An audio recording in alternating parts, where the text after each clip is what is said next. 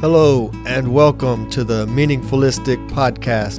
I am your host, Gabriel Gonzalez, and I am asking questions about what matters to who and why in the deepest, most personal sense.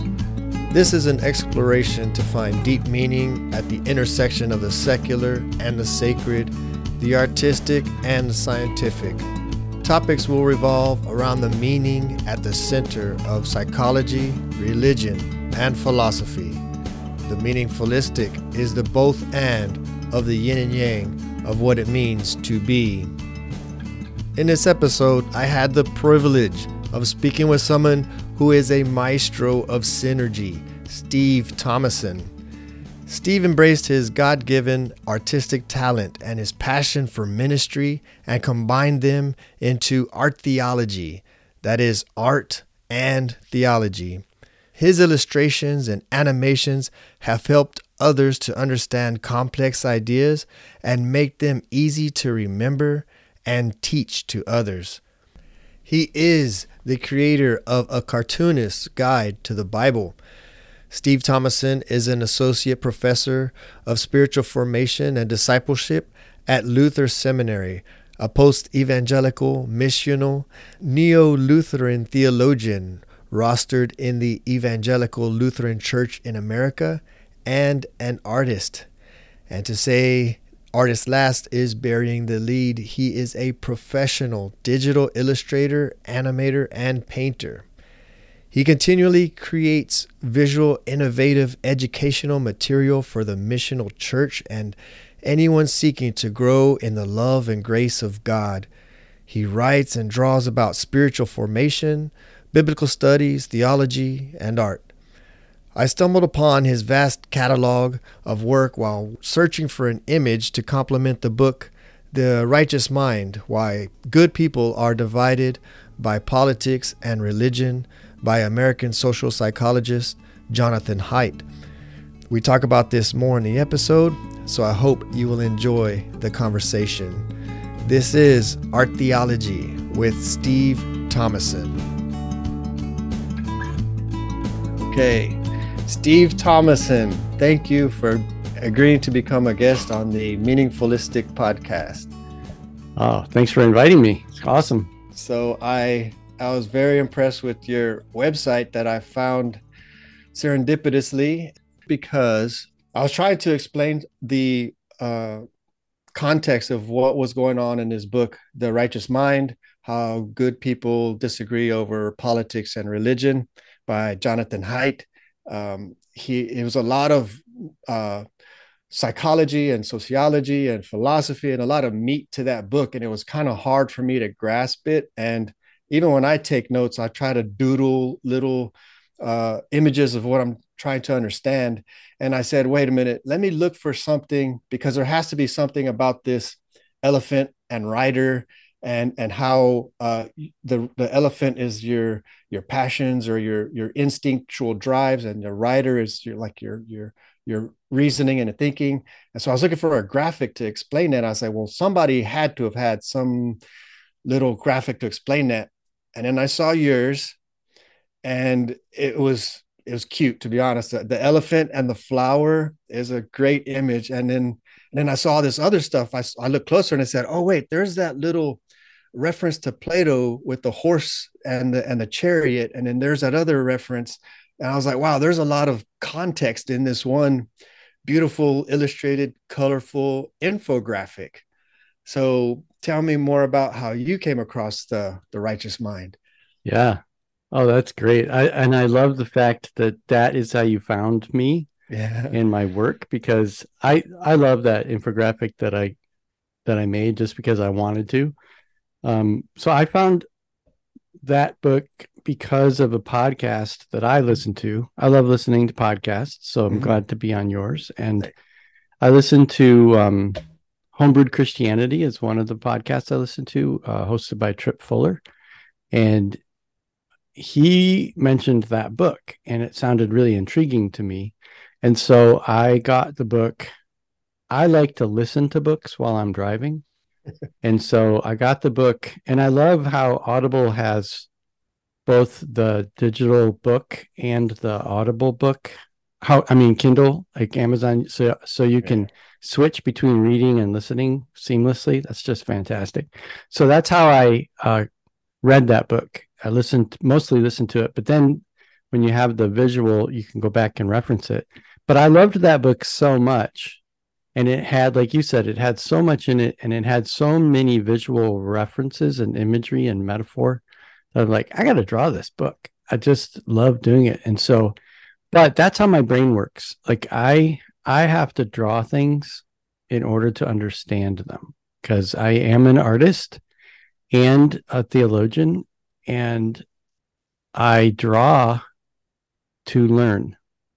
Okay. And so, and then I love sharing what I draw because then I hope other people can learn too by what I drew. And you're a great example of of that because it's a great book.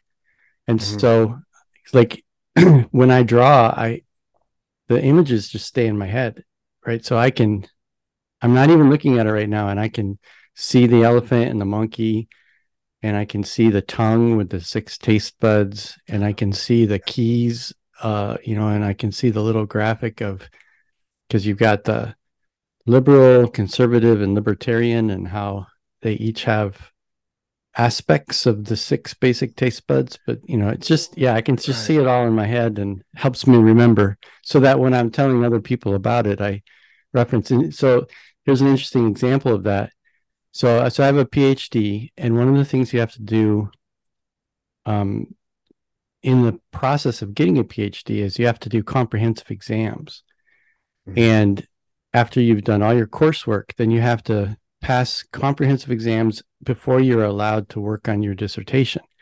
And the way my comprehensive exams worked is I had a bibliography of 100 books that I was responsible for.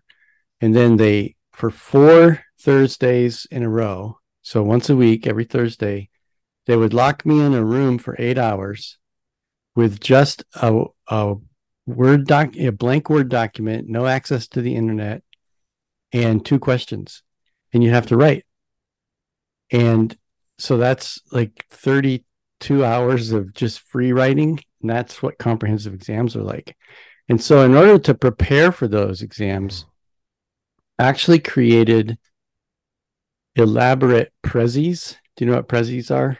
No, I never so, heard that. So Prezi is like a non-linear presentation software, and okay. uh, I have links to all these on my website. But I created this Prezi that had a graphic representation of all my books, and then I like I drew all of the books that I was responsible for in the same way that I drew out that book, Righteous Mind, and I had all of my visual notes that I took in class and I created this conceptual mind map for I did one of those for each of the sections of my comprehensive exams. And so basically I visually mapped out each field so that when I sat down to write, I just I literally just closed my eyes and talked through all of those graphics, those those uh, drawings, and, and that's just how I ended up writing like 42 pages a, a week. Uh, in it was, it was insane, but yeah. So anyway, that's, that's, there you go. That's my brain. No, that, that's, that's beautiful. Um, I've actually, it reminded me of, uh, several instances uh, of, of references. Well, one was I think it was a Sherlock Holmes episode. It was the TV series, and a guy does that he goes into this room and there's nothing in this room and they think that there's a supercomputer in this room but it's not it's an empty room just white lights and he sits down and he closes his eyes and he goes in his mind it's like a library so mm. he envisions oh. going oh. through this library different sections of the library and he goes and he knows what's on every shelf and and he picks like a book and that book is just a visual representation of what he knows what's inside that book i remember right? that episode Okay, yeah. so it was, and I was like, man, I wish I could remember things that way.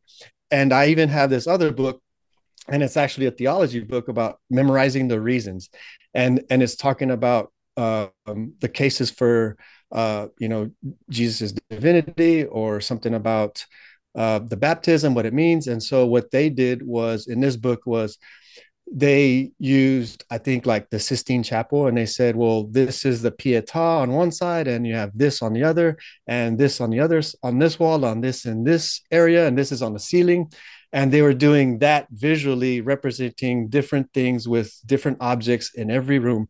And i and and i was and i've also heard that also uh, like as as you've used it as a memory device to completely articulate complex you know things visually or put it mm-hmm. in a picture so you say that's your mind but that is a very efficient way of remembering things yeah and one of the things that i saw so i guess we'll go like what what i love from your website was this art art theology and cateches so it sketches. was sketches. Yeah. Just say it like you have a lisp. Sketches. sketches. sketches. Yeah. So art theology and, and theology sketches putting these the art and the uh, all the details you could put into summary instead of taking notes most people would try to just handwrite words instead of mm-hmm. handwriting a bunch of words you've you've put this method into a collage and and, and an infographic that's very packed and mm-hmm. dense yeah so i was i was surprised i was impressed one of the things that you mentioned on your website was uh that you didn't have a was a sermon on emotions uh, from the Good Life series. I didn't write a manuscript of the sermon. I simply drew a mind map and riffed off it for three services. How how and that's, yep. how did you do that? well, because um, that's a good question. I I've never really been a manuscript preacher. Mm-hmm. Um, so I've been a pastor for 30 years um, in various contexts. And when I preach, I don't like to work off of a manuscript because it just seems too stiff. You know, I like to like to feel like I'm having a conversation with the congregation, right? Um, and so one of the reasons I that I use PowerPoint when I'm preaching is is I kind of see that as a storyboard and I go, I, I preach thought to thought, not word for word. And so each image or each part of an image, like if it, if you're doing a mind map, you know, a mind map is something that organically grows as you're thinking through something. And so it's kind of this feedback loop of of how I prepare, like I study the text visually. So if I'm preaching a, a scriptural text, I will do a visual study of the text uh, using a lot of different visual methods and mind mapping. Mind mapping is is then how I think about integrating the text into my context, you know, and coming up with themes. And so as the mind map emerges, it's just this connection between my brain and my body because like i'm physically drawing something while i'm thinking and so your your your body remembers it differently than if you're just purely in words.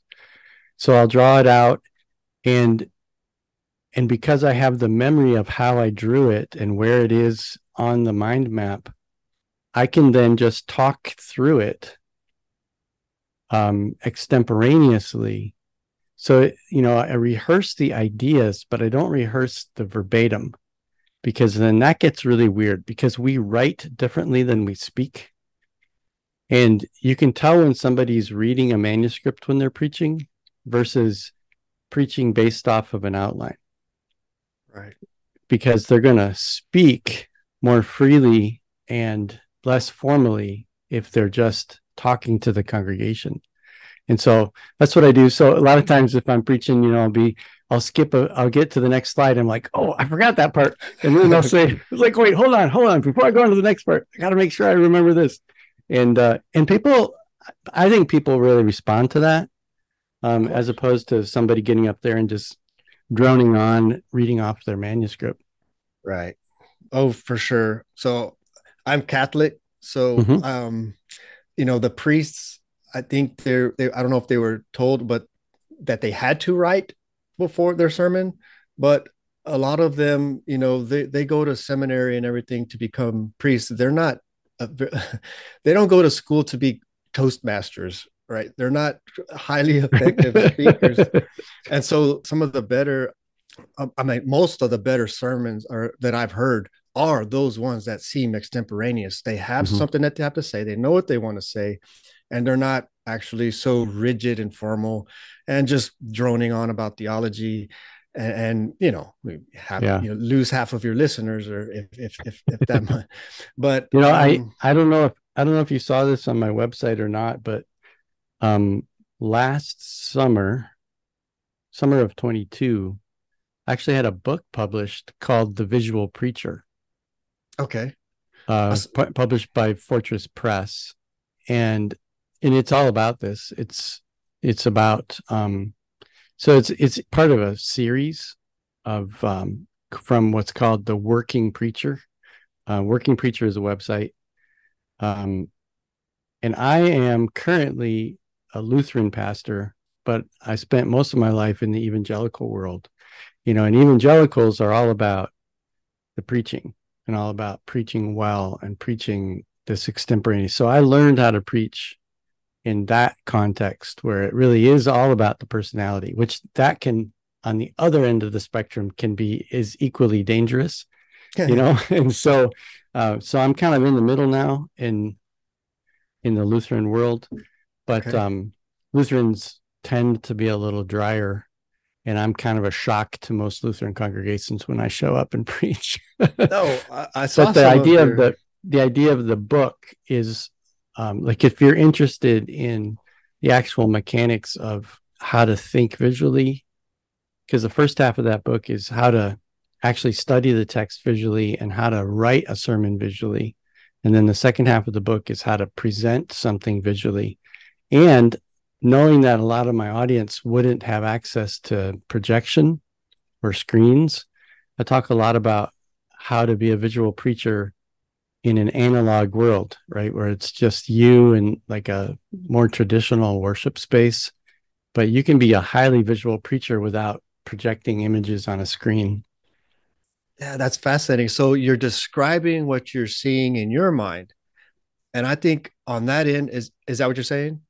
Well, that's one way. Like storytelling, right, is definitely, I think, a form of visual preaching. Okay. And but that's there's other books that were written about that. And so I was actually just talking specifically about using visual elements, okay. like having an object that okay. you refer to, even how you move around the room. You know, you don't have to stand behind the pulpit to preach. If you have a microphone, if you have a microphone, you don't, you know, pulpits were invented because they didn't have amplification. So pulpits, the reason pulpits exist is because they needed to get the speaker up above the crowd so that their voice could be projected through the through the room and heard in the back row. That's why we have pulpits. And then we we sacralized pulpits and made them something, you know, like you have to be in a pulpit. Right. Well, you don't. If you have a microphone, I can walk anywhere in the room and whisper and everybody can hear me clearly, you know, and so it just breaks up. So that's what I mean. Just like visually you can move around um, and just and even using objects that are in the room and and connecting people's ideas like if you stand at the altar and connect an idea to the altar and then go to the baptismal font connect an idea there or like i i will sometimes draw on canvas or paint on canvas while preaching or bring in a piece of art and talk about it. Um, or like one time I did, I brought in a table and a and a pot and potting soil and a in a sprinkling can and and just did an object lesson using these physical objects. Or sometimes I'll bring the people in the congregation up on the platform and and have them interact with me. It's all just this visual um kinesthetic it's really kinesthetic learning, right? Because when people people learn through it's this is what righteous mind was talking about that we remember through emotion and we believe through intuition not through reason and so as a communicator if you can connect your ideas to an emotional or a visual it's going to become stickier in people's memory right? So like they'll remember when that little kid got up on the platform with the pastor and did jumping jacks or you know whatever it is like that'll stick in their memory. Right. So that book was kind of dense for me. I, I, was just trying to understand it but i did, didn't think of that uh, practical application of how can i use this? And you found a way to say you know what? There are those things. I think one of the big ones was disgust uh, mm-hmm. uh, big emotions that if you can disgust someone which i think was what a lot of people do nowadays is you know shock people into clicking on things um, mm-hmm. that you can use you can teach them something or get them to do something based off of that emotion based off mm-hmm. of that core emotion and it sticks because our memory remembers that that emotion uh, or it's linked with that emotion so you're, you're giving you're giving an emotion but you're giving them information that will stick with them yeah and it's and that's why like movies are so powerful because they have soundtrack mm. right like you paint a picture in a movie w- at, with the music and the sound effects are as important if not more important than the visual you know? So so i studied film in college. I was i wanted to be an animator. So getting into my life story you know yeah. that's that's my first love. Not my first love. It was it's one of my passions is uh, animation and filmmaking and storytelling. Right. Yeah. So I did listen. I did a brief re- overview of your story, which I'm really glad that you have your bio on your website and even have an infographic for that for your yep. timeline.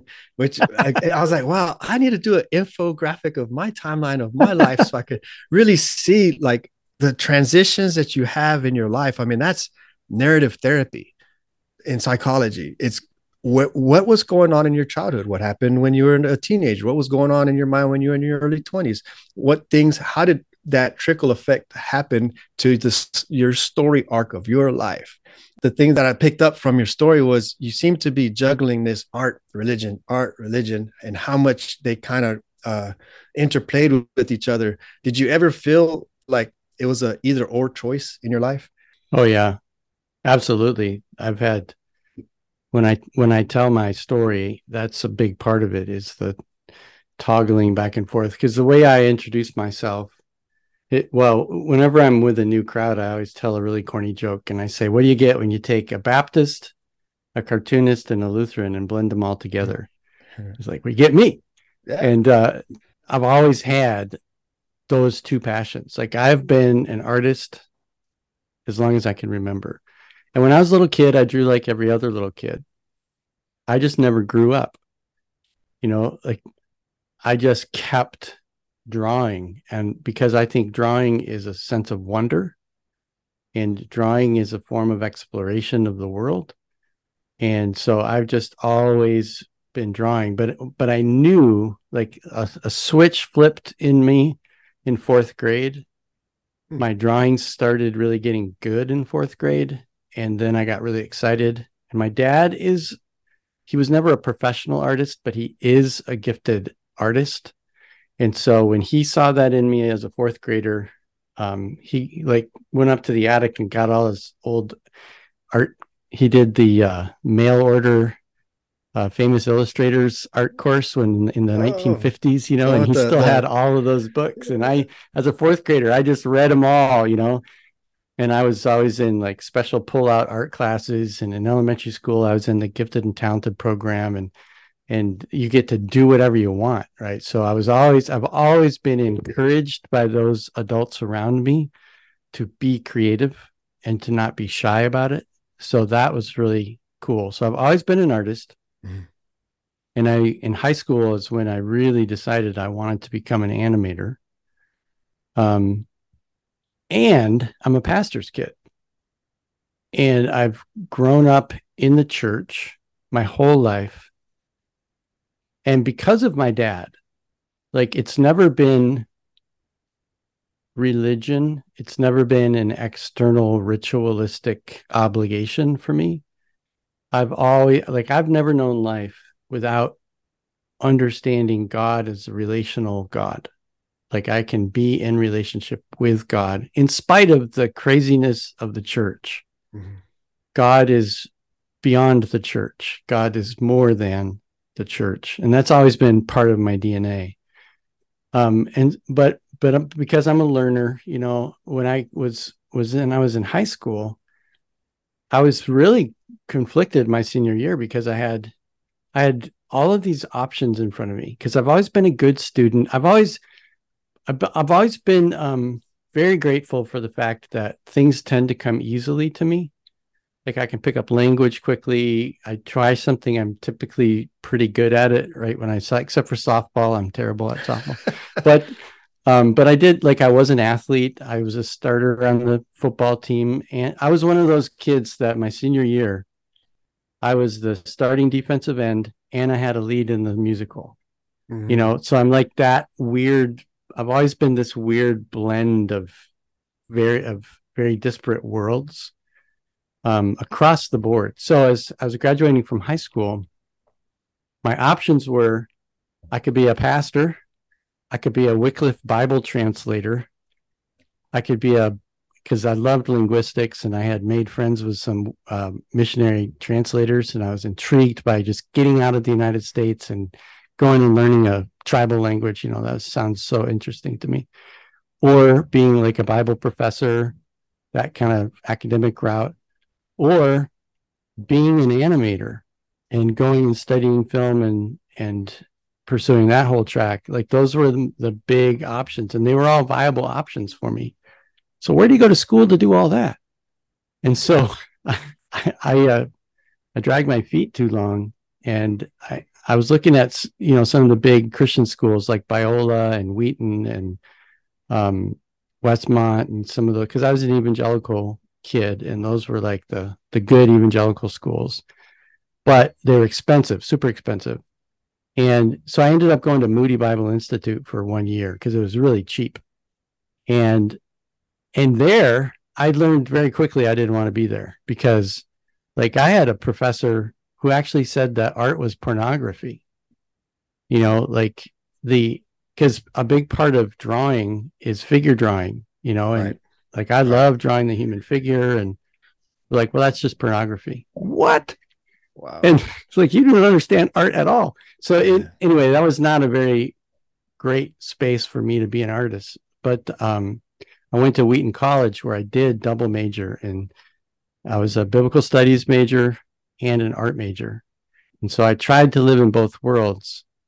Um, but then I had a little, I actually just wrote about this in a blog post yesterday, but I had this little crisis of of faith. Um, where I, I decided I didn't want to be a pastor. And so I, I just shut down that whole part of my world. So this is getting to your question, like either or. It really became either or for me. It's like you either got to choose ministry or you got to choose art. And so as I graduated from college, uh, I chose art. And I was drawing caricatures for a company in the amusement park. And they they offered me a job to manage their brand new business in Las Vegas. And so I I went to Vegas. And um, for 6 years in Las Vegas I was full on artist. I was managing an art company, uh, caricatures, airbrush t-shirts, portrait artists. But what I really wanted to do was become a Disney animator. And so like I'd drive down to LA as often as possible. And I actually got a personal tour of the Burbank studios from one of the animators. And um, I was really, really into it. But then we started having children and oh, yeah. bought a house, you know, and, and I was making good money at this company. And so, like, that dream to go to Disney suddenly became off the table because I would have had to drag my kids and my my wife and my children into poverty. Um, so I I wasn't willing to sacrifice my family to be an animator. So I was kind of lost for a little while. Um, and we were at this really dynamic church. And as soon as I got to this church, I just became a super volunteer, right? So I was teaching classes and I was a part of the youth ministry and teaching adult classes. And it took God a, a, a few years to get through to me that my actual calling was ministry. But uh, in 1994, that's when I realized, oh yeah, I am actually called to ministry. So at that point, I I did feel the pressure to actually shut down my artistic self. So like I swung from full on artist to now over in this side. Now I'm trying to become this particular type of church leader in this dynamic evangelical megachurch that's just growing, growing, growing, growing, but has a certain type of leader that it respects. And being a cartoonist doesn't mm-hmm. factor into that. Mm-hmm. And so I really tried to deny that part of me for a while, which ended up not being a great idea. And it, what I what in 1998, I had this horrible thing happen to me, and I was really crushed by it. And my first response was to pick up my oil paints and to start painting. And that's that's when the art theology really started coming together because I realized I can't do life without art. And so in 2002, we left that big megachurch and we started a house church ministry. And it was really at that point where the fusion started playing nicely together because I was self, I was, you know, basically a tent maker. So being an illustrator and animator was how I made money. Mm-hmm. So mm-hmm. I got to like I was fully immersed in the art world, commercial art world. And I was leading this experimental house church thing. But the way I did that was that I started illustrating scripture to help people because we we didn't have preaching because we're house church, right? And what we did was we committed to reading through scripture together during the week. And we'd show up in our house churches on Sunday morning and just ask, So what did God teach you this week? Mm. Um, and so what I would do it, I, I was always I would always be a week ahead of everybody else, and I would do this little like study guide for the text that they were reading. And part of my study guide was I did a cartoon illustration that would try to summarize the the text for that week, which was usually a, big chunk of of scripture, and that's how Cartoonist Guide to the Bible started like after five years of doing that, I had hundreds of illustrations. And so I put them on my website and I created the Bible bookshelf and all that stuff. So that's how those things have fused together. So I don't know if that answers your question. It's like in the 90s, it basically was, I felt this either or battle, but that's just me trying to figure out who I am. So after 2002, it really started working well. And then I illustrated my way through my PhD. Right. Yeah. I, I was reading about, I guess from your website, I, I, saw all these images. I saw, went to your YouTube channel and I saw your, uh, I guess, fly throughs or work throughs of, of how you do the coloring. You do a lot of the, the animation. I was, I was impressed with all of that. And I said, okay, let me see if I could stump this guy. I was thinking, I said, uh, let me see what he, how he drew the Trinity and then I and then I saw, oh well, he did his doctoral thesis your uh, you know, on the Trinity, and I said, wow, this is interesting. so, so this relational ontology, your dissertation on social Trinity, and you did yeah. a series of of illustrations. I was, I, how did wow what made you want to choose to tackle or how did you use i guess we'll say how did you use those illustrations in your PhD? Yeah, that's a great question. Well, there were multiple questions there, so. I'll try to blend them together. So, how did I? I'll start with wh- why I chose my particular research question. So, when you're getting a PhD, so my my discipline, the field that I got it in, is called uh, congregational mission and leadership. So it's by nature it's interdisciplinary so we were drawing from sociology and theology and missiology and and because i was particularly interested in spiritual formation in adults i also drew from um, you know pe- pedagogy adult learning like how do how do adults learn and which delves into developmental psychology and stuff like that mm-hmm. so i've got all of these disciplines that i'm trying to bring together and I wasn't quite sure how to focus it. But what happened was I had a personal experience in a course I was taking that was called Trinity and Mission. And one of the core theological frameworks for a missional imagination of the church is this idea that in the mid 20th century was called um, social trinity, which really most often associated with Mer, uh, Jürgen Moltmann and his his understanding of of the triune nature of God, and others. Bunch of Germans, continental philosophy coming into conversation with Orthodox uh, theology. But as as I was sitting in a course with my professor Gary Simpson, and he was talking about the social trinity, and I was and because I knew I was interested in spiritual formation, I did a paper on social trinity and spiritual formation. And in the process of doing that research, I actually had a transformative experience where it changed the way that I think about spirituality and spiritual formation. Um, because as a descendant of white Western Christianity, we have this particular way that we understand God as, you know, the spatial distinction of God is up there and we're down here. You know, I can go into deep in the weeds and all that, but where one of the arguments in this whole social trinitarian thing is that because Western Christianity was co opted by Platonic dualism, you have this idea of the perfection of God being above the line and like all of created things being progressively corrupt below the line. And the scripture shows three persons, right? Father, Son, and Holy Spirit. And so the the perennial question is how can you be three and one? And how can Jesus be both God and human if God is unchanging and know omnipotent and all of the immutable and all those things?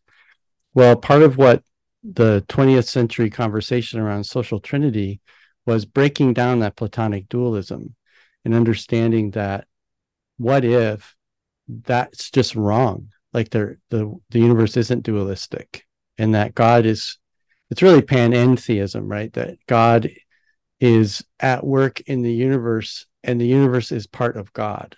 And like and that the three persons of the trinity are the relational dynamic of reality and all that kind of stuff. So that that vertical to horizontal and process kind of theology really changed how i understood it. What it really did was it brought my experience of a relational god into alignment with an actual theology that can that doesn't seem like oh i just have to i have to believe this doctrine over here that actually doesn't make sense in my experience. But now my experience has a doctrinal um it, it's coherent i don't know if that makes sense because like i said earlier like i've always understood god as relational but this social trinity actually makes god relational and that relationship is the very substance of uh, essence of of being right and it moves from substantive theology ontology to a relational ontology to get all nerdy about it Oh. Um, and so, so I had that experience. And so as I was thinking about a research question, I just wondered, am I the only one that would have that particular experience? Or I wonder if like just normal Lutherans sitting in the pew, if they were in, exposed to this idea of social trinity, would it impact them at all and how would it impact them and so i had to come up with a way to get after that question. And my advisor uh, turned me on to what's called participatory action research. Um, paulo freire and and and the um, it was it's really what liberation theology is based on and uh, helping people that are in uh, disparate situations, helping them to actually take agency in their own context. And through participatory action, you can actually make change in the world. And that's what participatory action research is. And so I chose that as my methodology for my dissertation. And so, so my challenge was how do I increase the awareness and understanding of social trinity in everyday people? Particularly, you know, you have to limit your scope in a, in a research project. So I limited it to um, suburban Lutherans because mm-hmm. I was also interested in the suburban context. And so I thought, well, I the most efficient way that I can think of to expose people to this is through my giftedness, which is animation. And so I came up with four short animated films that all together only run for 20 minutes total.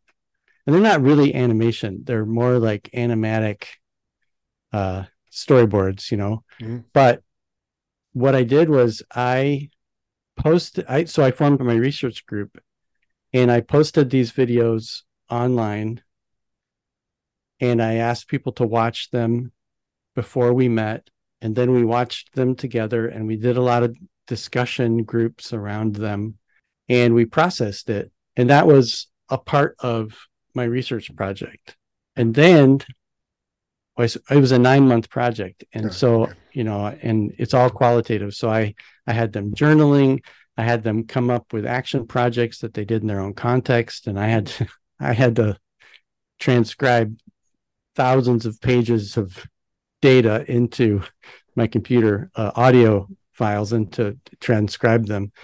But um so uh, that's why i did it and that's why those four little videos exist. And and so but they're out there so anybody can watch them and i've i've had you know people say that they've watched them.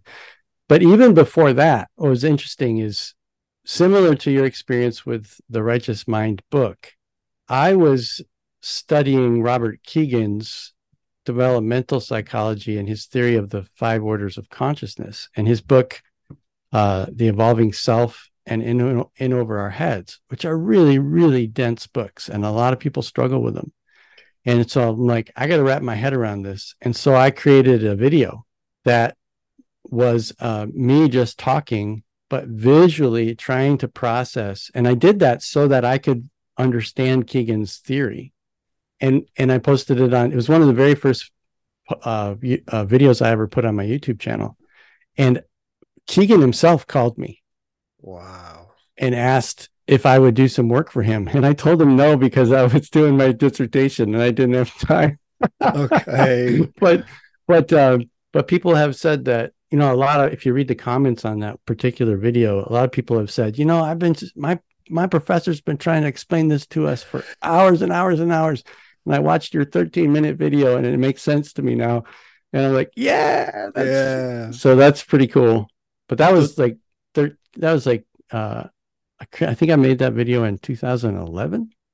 So did Kegan actually validate what you were, were expressing? Oh yeah, the, he's oh. like that was great, man. Oh, I'm working on a new project, and can you come and illustrate it for us? Okay, yeah. I mean that that would be the immediate thing is is like anybody who's creating something, especially with their when they're working on their book or something, is is just that is this going to connect? Is this going to resonate? And then you have someone like yourself who said, not only does it resonate, I know a way to make this teachable. Mm-hmm. So you've distilled it into a infographic or an animation and it's teachable. And of course, there's all these other, I think the Bible project, which is going through the books of the Bible. I like it. Whenever I'm a super a, fan, by the way, yeah. of the Bible project. Yeah. Yeah. I, I reference it when I'm trying to explain something in my uh, church classes. And I said, Hey, if you have a question, just go to this. It'll explain yep. it. It's good enough. And then you can go back and read the Bible and figure it out.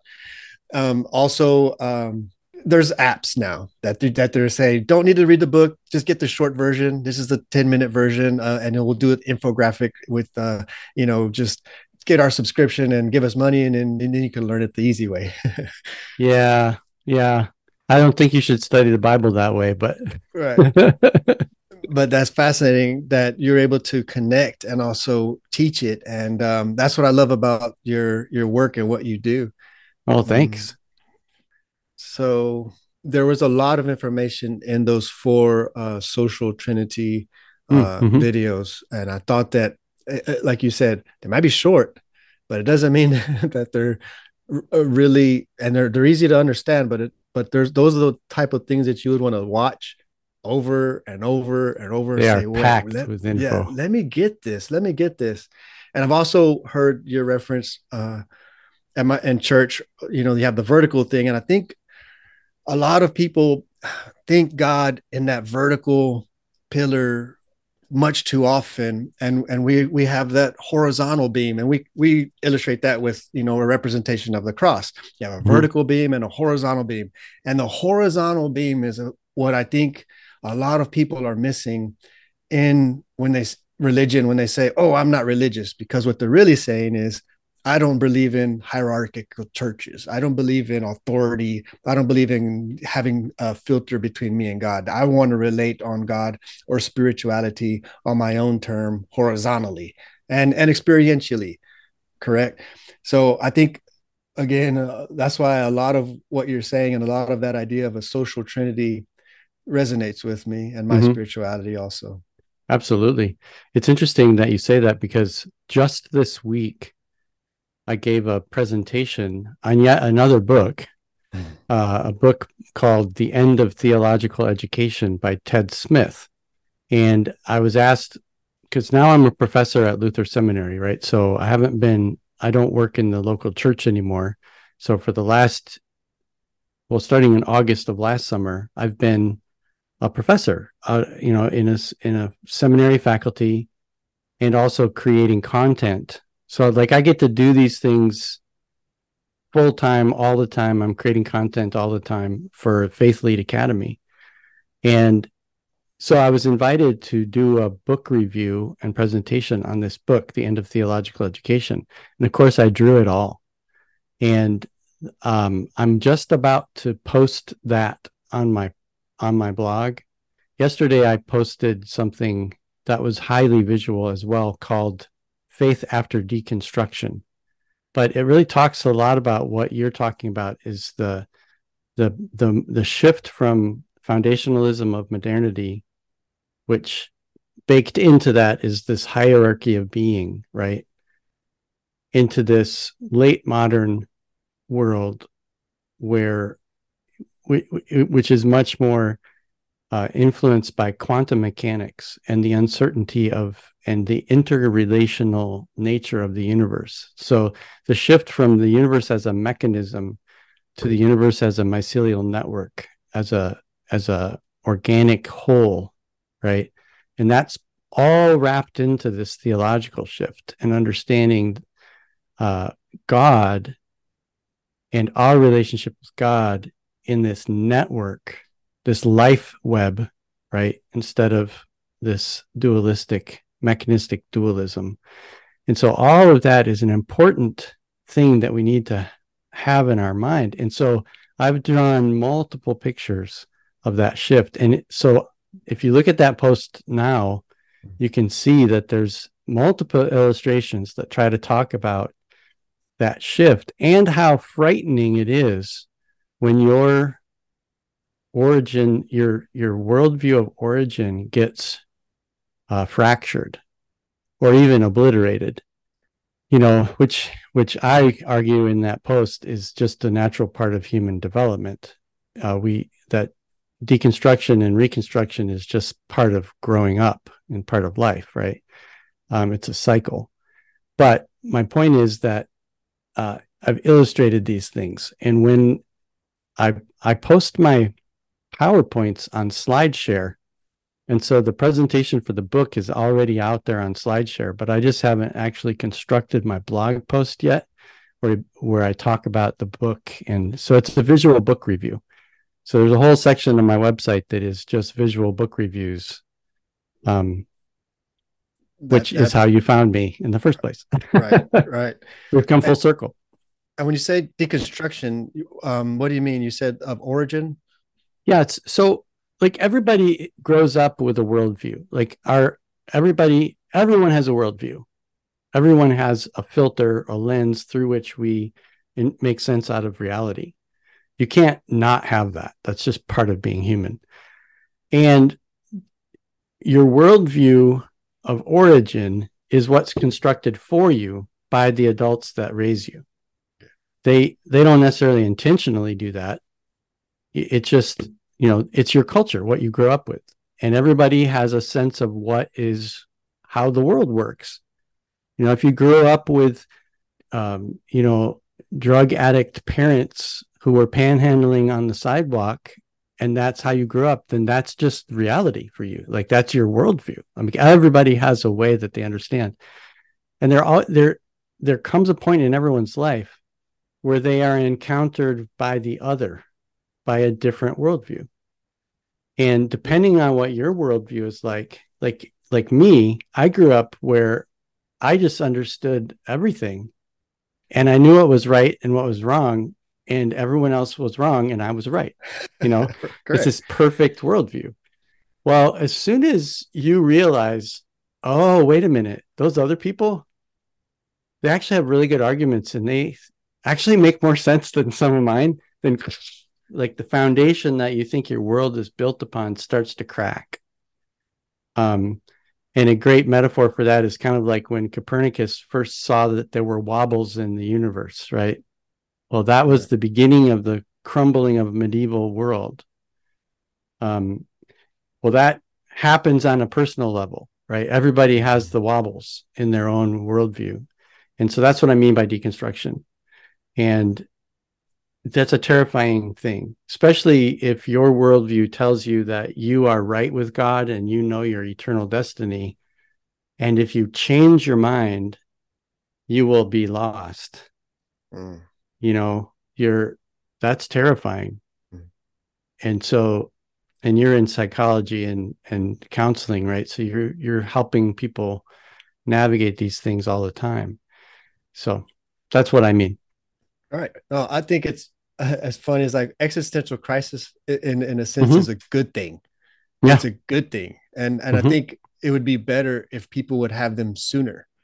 Yes. Uh, I was listening to a podcast um, and this guy was a psychologist and he said, you know, this this girl, she was like 21 years old and she she came into my office and she was having all these existential issues and he's like, this is great.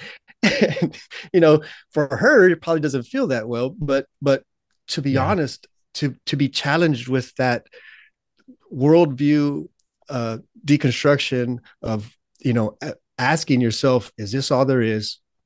Um, is this is there more to life than this?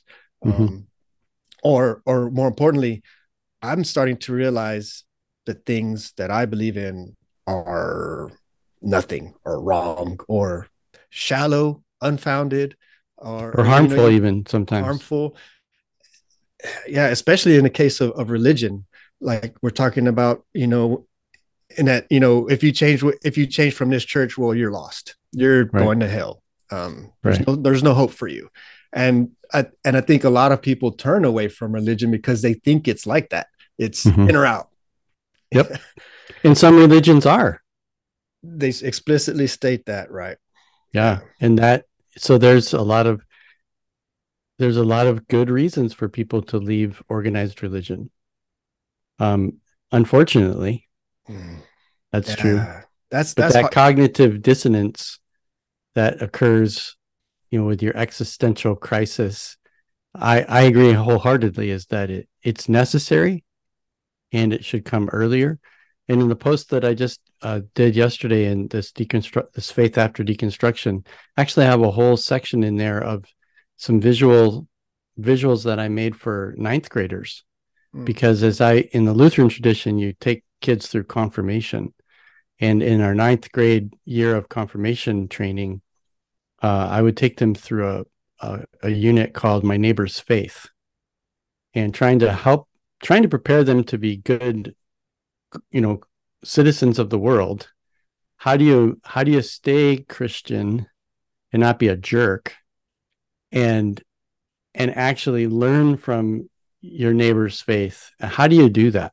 And so i talked about the deconstruction and you can look at those visuals right? So some people like hunker down and try to kill people or other people just blow up and into what i call nihilistic goo right? Where it's like oh there's no mm. truth. There's nothing right. is real so do whatever you want. And there's a middle ground between those two responses So is there a little bit of uh is that like comparative religion?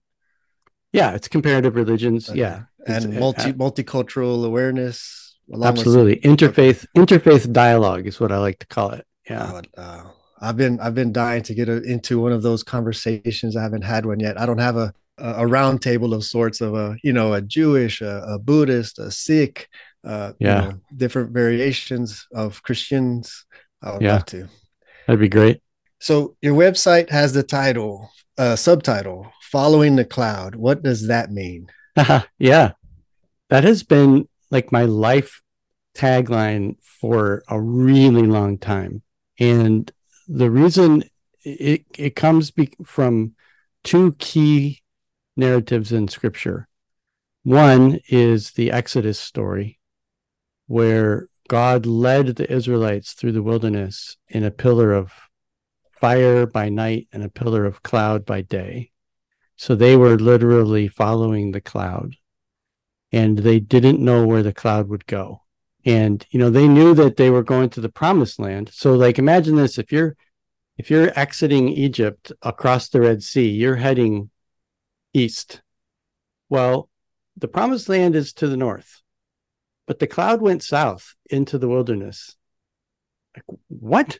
I haven't thought about that. You got to follow change. the cloud. I thought you were taking us to the land of milk and honey, and you're taking us out into the nothingness to Mount Sinai, right?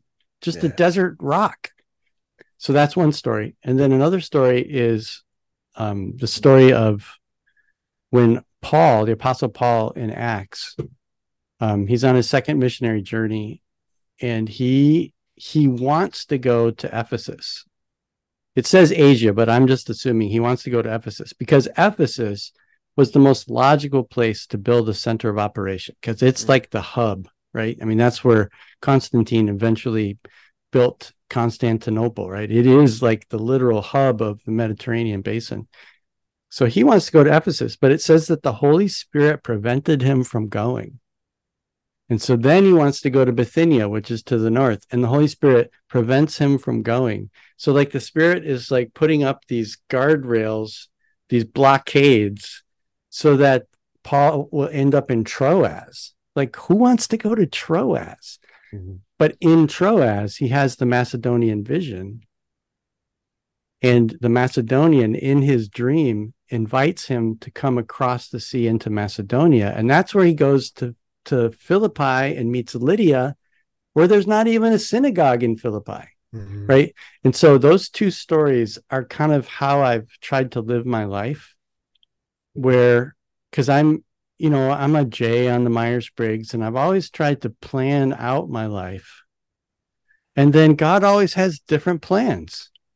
It's like, you know, that's a nice plan, but nope, poof, and doors close or things blow up. And I eventually, like somewhere in the mid 90s, I realized, oh, I actually have to follow the cloud, which means I have to have a spirituality in which every day I wake up and die to the myth that I'm in control of my life. and try to get into a space through my reading of scripture, my prayer, my wise counsel, all of these things, and ask the question okay, what are we doing now, Lord? Where is the cloud moving? And and what I didn't know in the mid 90s and what I have learned since then is uh, that's what some call a process theology in that God is actually opening up the next moment and inviting us into it. That I don't believe there is a plan. I don't believe God has a plan. I believe God has a promise. And the promise is, I'll be with you and we're going to work this out as we go. Right. And so that's that's what I mean by following the cloud.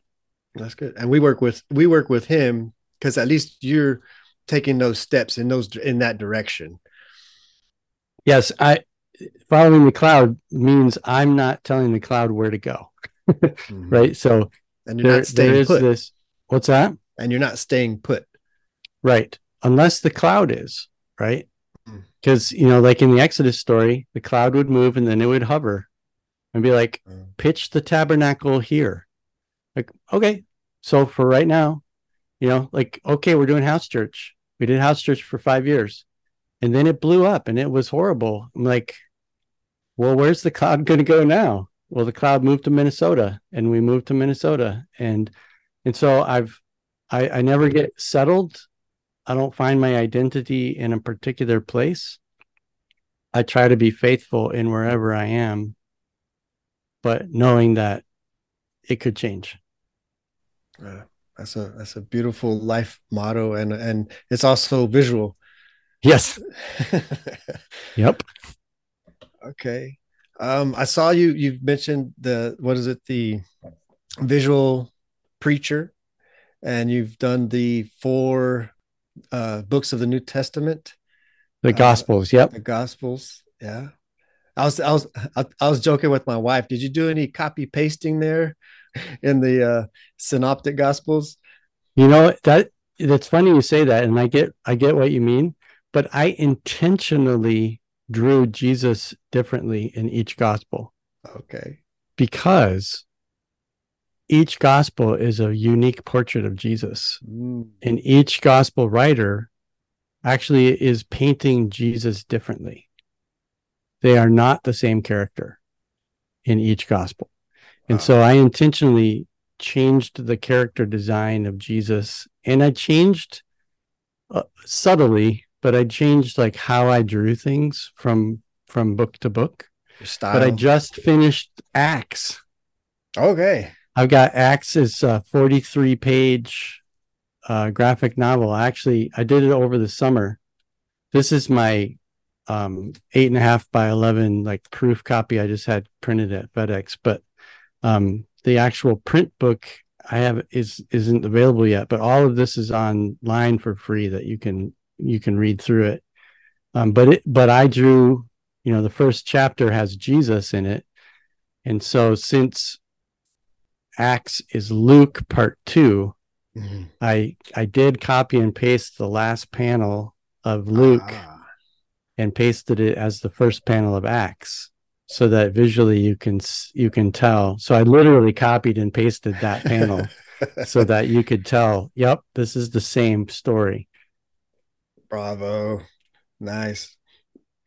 No, no, I'm a big fan of graphic novels. Um I actually try to do the the you know the illustrated Bible series for my for my for my girls, my daughters, and uh, also have the, the the the, Revelation. They did a, a graphic novel, Revel- a book of Revelation. It's kind of a lot more adult, like uh, it's not like Marvel comics. It, it's it's um kind of more like painting. It's a lot of Photoshop, and it's not a lot of action, right? It's more you know visual like kind of strange colors and and you know sweeping kind of uh effects with uh photoshop so it's interesting it's, like the acid trip that revelation is yes yes very much but it's good and it's very dark it's just like almost solid black pages yeah yeah, that's cool that's cool. cool. Yeah. yeah that's awesome so one of the things that uh in closing that i i saw again just recently on your website was that you are you see yourself as continually being continually an artist, continually a pastor. Um, where do you see that going right now in your life? Oh, like where's the cloud going next? Yeah, or I guess I don't know. I guess it's just as long as you keep your eyes on it, that's where you're going, right? Yeah, where I'm going is um, to quote one of my favorite songs from one of my favorite movies, Frozen 2. Do the next great thing. nice. Oh man.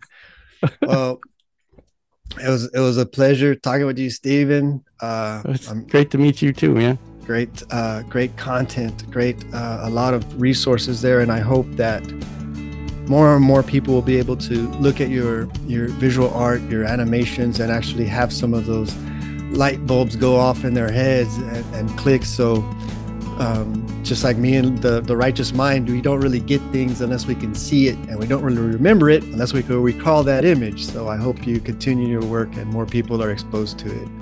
Well, thanks. I appreciate it. All right. And thank you for being a guest on the Meaningfulistic podcast.